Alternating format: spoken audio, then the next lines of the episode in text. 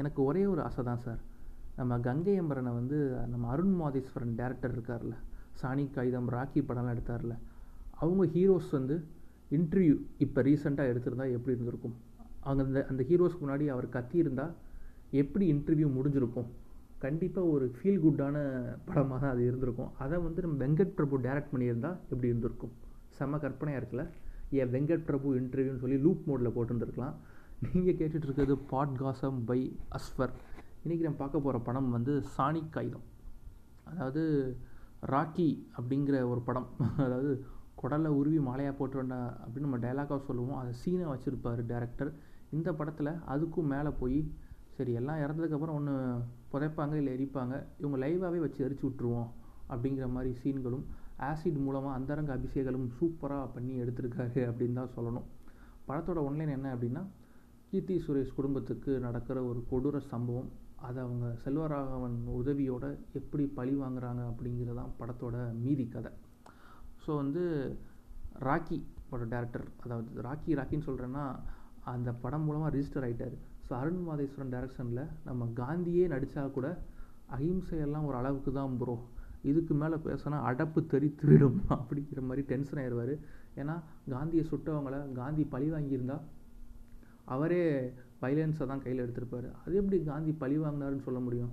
சும்மா காந்தி வாக்கிங் போவேல இல்லைனா அவங்க ஷூட்டிங் ப்ராக்டிஸ் நடத்தையில் காந்தி குறுக்க போயிட்டாரு அப்படின்னு சில பேர் சொல்லிடுவாங்க. ஸோ அதெல்லாம் நம்ம கண்டுக்குவாங்க நம்ம படத்துக்குள்ளே போவோம். அதாவது இந்த காலத்தில் ரெண்டாயிரத்தி இருபத்தி ரெண்டில் கூட கலர் டிவி இருக்கிற ஆண்ட்ராய்ட் டிவி இருக்கிற காலத்தில் கூட அதில் ஏதாவது பிளாக் அண்ட் ஒயிட் ஆப்ஷன் இருக்கா அப்படின்னு தேடுவார் நம்ம அருண் மாதேஸ்வரன் அதுக்கு அவருக்கே உண்டான அந்த black and white shorts flashback நடக்கிற ஷார்ட்ஸு பட்டு uh, நல்ல பில்டிங்லாம் வேணாம் சார் ஏதாவது உடச்சி விட்ருங்க இல்லை பாலடைஞ்ச பில்டிங் கான்ட்ராக்டர் சம்பள பாக்கி வச்ச பில்டிங் ஏன்னா அப்படி தான் வேலையை போட்டிருப்பாங்க. அந்த மாதிரி பாதி பில்டிங் எதாவது இருந்தால் தாங்க அப்படின்னு சொல்லி அந்த பாதி பில்டிங் ஆகட்டும். ஸோ இந்த மாதிரி பாலைவனத்துக்கு நடுவில் கூட ஏதாவது கடல் இருக்கா பார்ப்போம் அப்படின்னு தேடுவார் டேரக்டர் நம்ம அருண் மோதீஸ்வரன். அது மாதிரி படம் ஃபுல்லாக அந்த கடல் வந்து ஒரு முக்கியமான ரோல் ப்ளே பண்ணியிருக்கு அப்படின்னு தான் சொல்லணும்.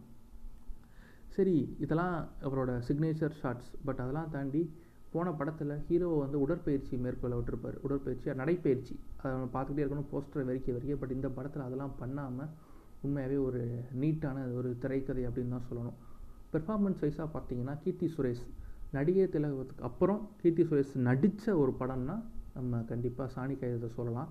ஏன்னா அண்ணாத்தில் நீங்கள் சூப்பர் ஸ்டாருக்கு தங்கச்சியாக பண்ணுறீங்க அப்படின்னு நம்மளை நம்ப வச்சாங்க. பட் கீர்த்தி சுரேஷையும் நம்ப வச்சது தான் சிறுத்தை சிவாயோட சாமர்த்தியம்னு சொல்லலாம். அடுத்து சங்கையா அதாவது நம்ம செல்வராகவன் அவரோட பெர்ஃபார்மன்ஸ் வந்து அவரும் போட்டி போட்டு நடிச்சிருக்காரு. சரி செல்வராகவன் வராரேன்ட்டு பச்சை லைட்டையும் சிவப்பு லைட்டையும் ஆஃப் பண்ணி ஆன் பண்ணி போடாமல் அவருக்குமே பிளாக் அண்ட் ஒயிட் ஷாட் வச்சு விட்டது ஒரு உண்மையிலே பாராட்டுக்கள் அருண் மாதேஸ்வரன் அவர்களே. ஸோ அப்புறம் ஒரு வாட்ச் போட்டு வராரு. அந்த வாட்சும் ராக்கி படத்தில் ஹீரோ கட்டின வாட்சும் ஒரே மாதிரி எனக்கு தோணுச்சு.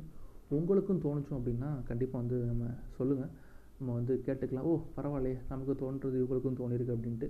படத்தில் வந்து இந்த குடிசையை கொடுத்துற சீன் வந்து வருது. அதெல்லாம் பார்க்கல தமிழ்நாட்டில் இந்த மாதிரி நிறையா சம்பவம் நடந்திருக்கு. சில பேர் என்ன பண்ணுவாங்க குடிசையை பார்த்தோன்னே ஆர்கசமாகி அதை கொளுத்தி விட்டு வேடிக்கை பார்ப்பாங்க. அது எப்படி குடிசை எப்படி எரியுது அப்படின்ட்டு அந்த குடிசைக்குள்ளே ஆள் இருக்குதா இல்லையா இல்லைலாம் பார்க்குறது கிடையாது.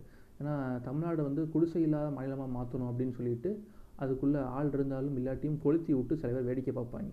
போன படத்தில் அப்படின்னா ஒரு படத்தில் என்னாச்சு அப்படின்னா காலண்டர் வச்சதுக்கு எங்களை அசிங்கப்படுத்திட்டாங்க அப்படின்னு சொன்னாங்க. பட் இதில் வார அவங்களே வாலண்டியராக வந்து குடிசை யாரா கொளுத்தணும் அப்படின்னு வந்து கேட்டுறக்கூடாதுன்னு தான் சொல்லணும்.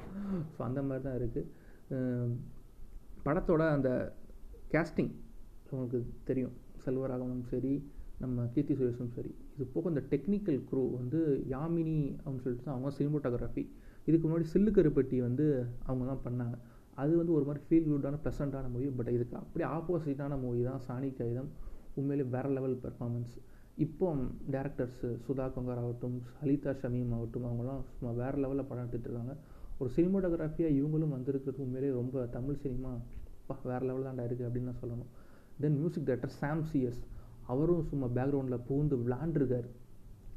அண்ட் எடிட்டர் நாகூரான் ராக்கிக்கும் அவர் தான் எடிட்டர் இதுலேயும் சும்மா நான் லீனியரில் பாகம் ஒன்று ரெண்டு மூணு நாலு அஞ்சுன்னு முன்னுரை முடிவுரைலாம் வச்சு ஒரு புக்கு படித்த மாதிரி எடிட்டிங் நான் லீனியரில் சூப்பராக கொண்டு போயிருந்தார் அப்படின்னு தான் சொல்லணும். பட் இவ்வளோ வைலன்ஸ் வந்து படத்தில் தேவையா அப்படின்னு எல்லாருமே கேட்பாங்க.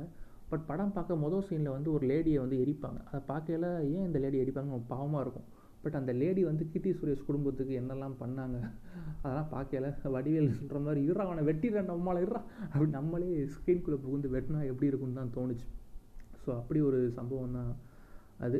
ஸோ வந்து அந்த படம் பார்க்கல நமக்கு உள்ளே இருக்க ஒரு சைக்கோ வந்து அவனை கொல்லு அப்படின்னா எப்படி இருக்கும் அப்படின்னு தான் எனக்கும் தோணுச்சு. அதெல்லாம் பார்க்கல பட் இதெல்லாம் படத்தோட குறை நிறைகள். அங்கங்கே சில பேர்த்துக்கு ராக்கி பிடிச்சவங்களுக்கு இந்த படம் வந்து ரொம்பவே பிடிக்கும். ராக்கி பிடிக்கல அப்படின்னா இந்த படமும் பிடிக்காமல் போகிறதுக்கு நிறையா சான்சஸ் இருக்குது பட் எனக்கு ஒரே ஒரு கேள்வி தான் நம்ம அருண் மாதேஸ்வரன்ட்ட. செல்வராகவனுக்கு சிகரெட் சப்ளை கொடுக்கறதுக்குனே ஒரு கடை ஆளே இல்லாத டீ கடைக்கு யாருப்பா டீ ஆத்துற அப்படிங்கிற மாதிரி ஒரு கடை இருக்குது நம்ம அருண் மாதேஸ்வரன் டேரக்ட் டேரக்டர் இருக்கார். அவரோட ஹீரோஸ் வந்துட்டு சிகரெட் வாங்குறதுக்குனே ஒரு கடை. அந்த கடலுக்கு நடுவில் ஒரு கடை யாருக்குன்னு தான் தெரியல. பட் படம் ஷூட்டிங்கே நூற்றி நாற்பத்தி நாலு தடை உத்தரவுக்கு அப்புறம் எடுத்திருப்பாங்கன்னு நினைக்கிறேன். ஒரு ஆள் கூட இல்லை அப்படின்னு நிறையா குற்றச்சாட்டுகள்லாம் இருந்துச்சு. பட் நான் என்ன சொல்லுவேன் அப்படின்னா இது வந்து டேரக்டரோட வேர்ல்டு ப்ரோ. ஸோ அவரோட உலகம் அவரோட உலகத்தில் யாருனாலும் இருக்கலாம். ஒரு கடை கூட வச்சுருந்துருக்கலாம். இல்லை கடையே இல்லாமல் இருக்கலாம் அப்படின்னு சொல்லி ஒரு உருட்டை போட்டு சமாளிச்சிடலாம். பட் இந்த படத்தில் செல்வராகவன் இருக்கையிலேயே குடிசையை கொ- வச்சாங்க. பட் அடுத்த படத்தில் செல்வராகவனை வச்சே இல்லை இல்லை அதை நான் சொல்ல மாட்டேன். அடுத்த படத்தில் செல்வராகவன் மண்ணையும் பொண்ணையும் காப்பாற்றணும் அப்படின்னு சொல்லிட்டு நன்றி கூறி விடைபெறுகிறேன். நன்றி வணக்கம். Tata bye bye. See you